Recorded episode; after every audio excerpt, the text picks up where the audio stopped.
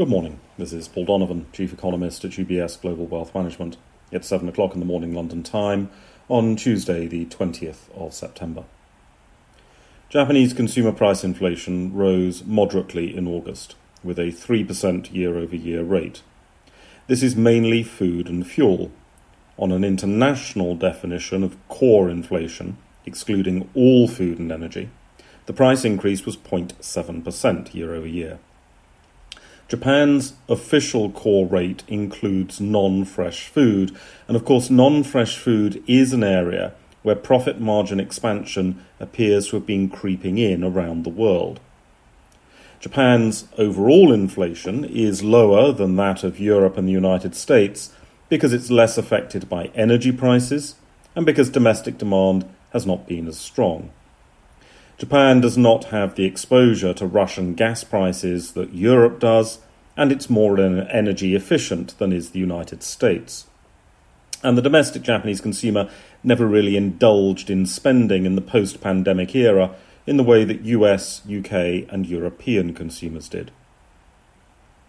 German August producer price inflation surprised to the upside. This was a story about energy. Inflation rates in year on year terms slowed for most sectors of the economy, and while for energy the inflation rate accelerated to 139% year over year. This does highlight a warning around inflation forecasts.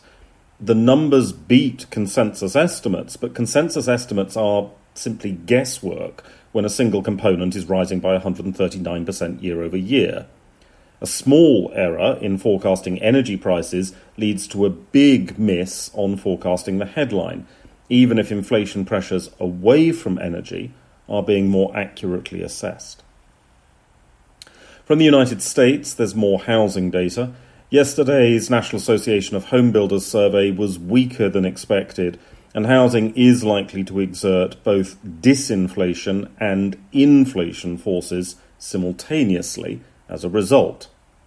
The disinflation comes in building materials and durable goods associated with home ownership. The inflation comes through putting pressure on rents. People have to live somewhere, and if it's not their parents' basements, it will likely be in rented accommodation if they're not buying property. That then inflates the fantasy inflation measure of owner's equivalent rent as well as real world rents. Today's numbers on housing starts and housing permits are likely to be confirmation of current trends in the housing market. As such, they may not be specifically market moving, but they are a reminder of how much damage the Federal Reserve's policy is doing in those areas of the economy where the Fed's policy has some kind of power. On the subject of central bank power, the Swedish Riksbank is deciding on interest rates today with an expectation of a tightening.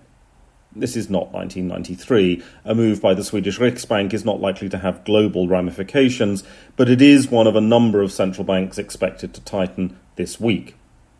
We also hear from ECB President Lagarde, who is unlikely to contribute much to the world.